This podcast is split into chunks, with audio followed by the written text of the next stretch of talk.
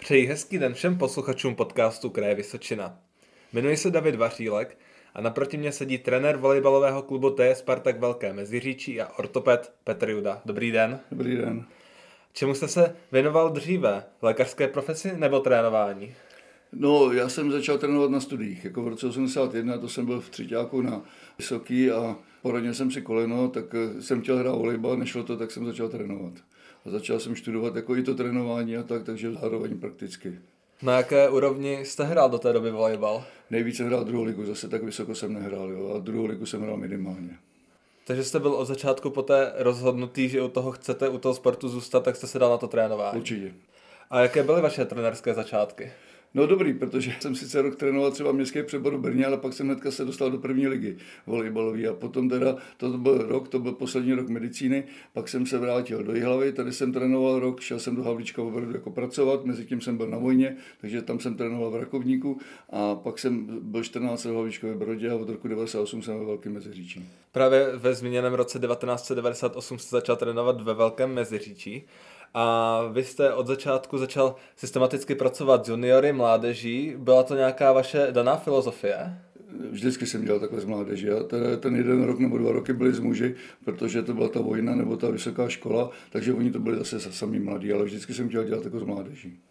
Juniory jste dotáhl v roce 2000 až do extraligy kde působí dnes. Je to ukázka toho, že vám je nasolený systém ve Velkém funguje? Tak asi jo, asi jo, tak já jsem tam přišel, měl jsem štěstí na ty kluky, oni tam volejbal nebyl, oni ty kluci hráli za Třebíč a e, vrátili se, e, to byli žáci ještě a hlavně tam byli jako typy kluků jako odvážných, kteří vlastně chtěli něco dokázat. Vedli je Martin Krištof, který hraje ještě do dneška, že jo, tak ten vlastně tomu hrozně pomohl musíte mít štěstí na ty hráče, protože třeba v Havličkově Brodě to štěstí nebylo, tam já jsem vlastně ty tréninkové metody nějakým způsobem nezměnil, ale tam to nešlo. Tam to nějak nešlo, hráli jsme nejvíc do dostaneckou ligu a ještě ne s nějakými velkými výsledkami, ale pak jsem přišel do, do Velkého Meziříčí a řekli jsme si, že bychom mohli hrát co nejlíp a za dva roky to bylo. Dá se hrát nejvyšší juniorská soutěž jenom s místními hráči, nebo jste ne. museli přitáhnout i talenty z okolí? Ne, ne, ne, začali jsme s místními hráči, ale prakticky takhle ten vrcholový sport se nedá dělat. Jo, to nedokáže nikdo a taky třeba v Brně nehrajou jenom Brňáci nebo v Praze jenom Pražáci. Jo, to musíme, my stavujeme kluky z celé Vysočiny, my spolupracujeme s oddílama z Vysočiny a tahujeme ty nejlepší, ale s těma oddílama spolupracujeme. Není to jenom takový jako to drastický, jako že přetahujeme kluky k nám, aby jsme hráli vysokou soutěž. Takže dá se říct, že Velké Meziříčí je takové centrum mládeže na teď Vysočině? Teď jo, jako klukovský mládeže určitě. My máme trošku problém v tom, že nejsme moc značka a že eh, třeba když jde já, někdo z Lančkrona do Brna, tak tam bydlí na internátě, studuje tam, když to ty, co jezdí k nám, tak dojíždějí a studují třeba v Hlavě, studují v Havličkově Brodě a dojíždějí k nám na tréninky, takže přece jenom jako ten prostor my jim tak veliký nemůžeme dát, jako kdyby tam u nás byli. Přitom podmínky třeba na ubytování na školy máme, ale nejsme značka, nepřitahuje to ty kluky, aby tam u nás vlastně byli celý rok. Nebo minimálně, někteří samozřejmě tam zůstali. Jak vyhlížíte ty talentované hráče? Pořádáte nějaké kempy? Ne, ne, ne. To jako máme zmapovaný, tak jako o těch hráčích víme. Vy jste pak pro sezonu 2014-2015 založil ve Velké Mezeříčí i tým mužů. Eh, nebylo to pozdě, přece jenom od roku 2000 těch talentů muselo být spoustu. Možná jo, ale my jsme právě měli domluvu s těmi kluby, že vlastně my budeme dělat mládež a jak skončí s mládeží, takže eh, se vrátí do svých mateřských klubů a budou hrát za ty mateřské kluby bývalý. Ale ono to nefungovalo. Oni tam hráli, ale ty kluby neměli nějaký veliký výsledky, tak jsme si řekli, aby jsme udrželi vlastně tu úroveň toho volejbalu a aby ta mládež měla nějaký vzory, tak zkusíme hrát eh, dospělí. A za jeden rok jsme vyhráli krajské převoz, za dva roky jsme vyhráli druhou ligu a teďka vlastně šestý rok hrajeme první ligu.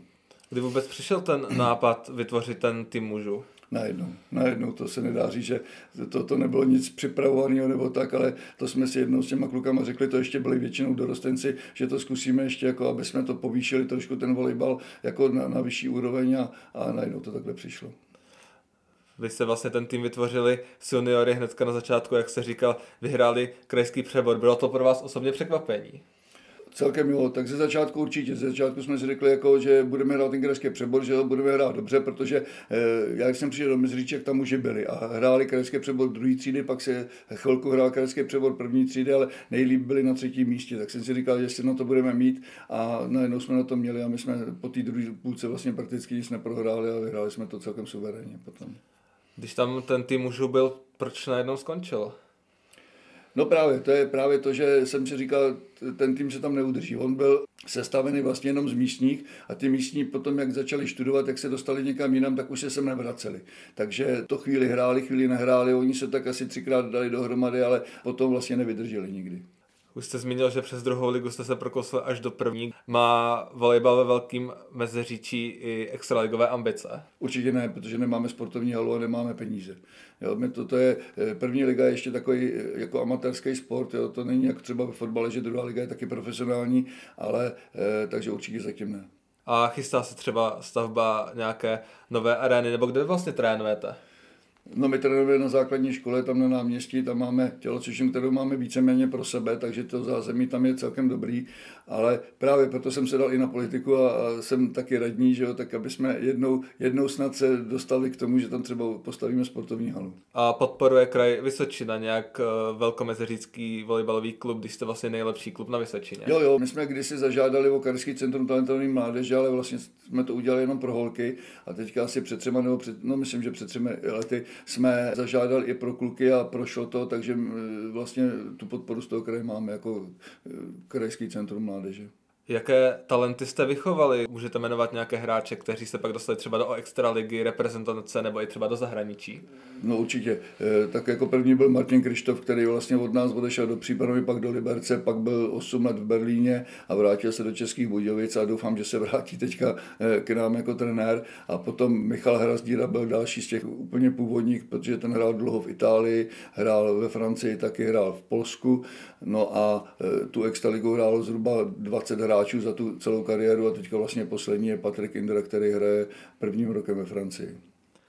Vy jste trenérem jak A týmu mužů, tak juniorů. Jak vypadá ten týdenní harmonogram těch týmů? tak ty může trénovat dvakrát týdně. Trénují v úterý a ve čtvrtek od 7 do 9 a jinak ty, tam mládež trénuje každý den, kromě pondělka, to znamená úterý, středa, čtvrtek, pátek, eh, v odpolední hodinách. Někdy to je od 4 a většinou to je od 5, od půl 6 do 7 když se zaměříme na ten mužský tým, tak jak zatím probíhá letošní sezóna? No, máme čtyři vítězství, šest porážek, jo, tak zatím probíhá jako v kolejích těch minulých sezon, ale myslím si, že letos ty ambice bychom měli mít větší.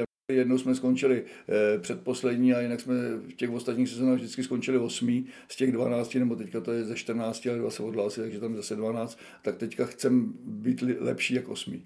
Kromě toho, že jste volejbalový trenér, jste také ortoped, tak dají se nějak vaše zkušenosti z medicíny využít i v tom trenerském povolání? No to určitě, to určitě, jo, protože vlastně eh, ortoped je obor eh, pohybový aparátu a to se určitě dá takhle spojit.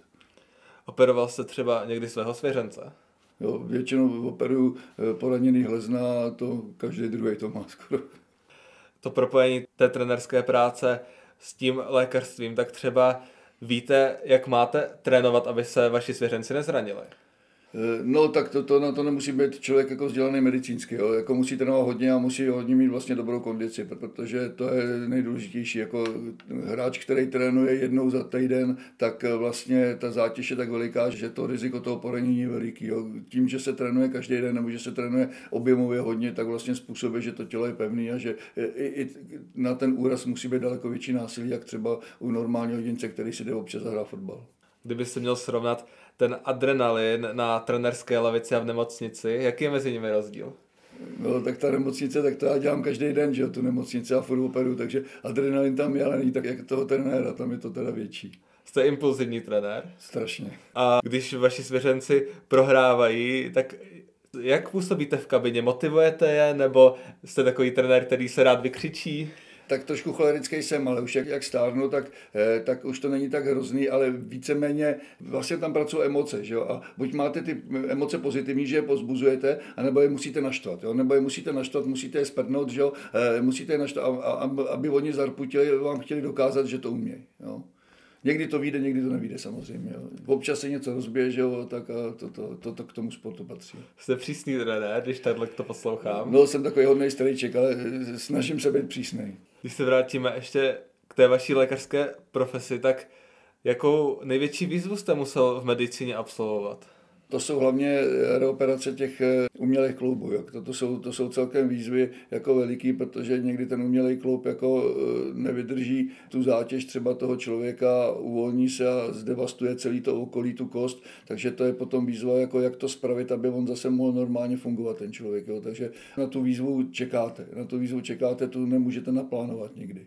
Vy už působíte celkem dlouhou dobu v medicínské praxi. Jak se třeba změnily ty operační postupy nebo technologie, které máte k dispozici?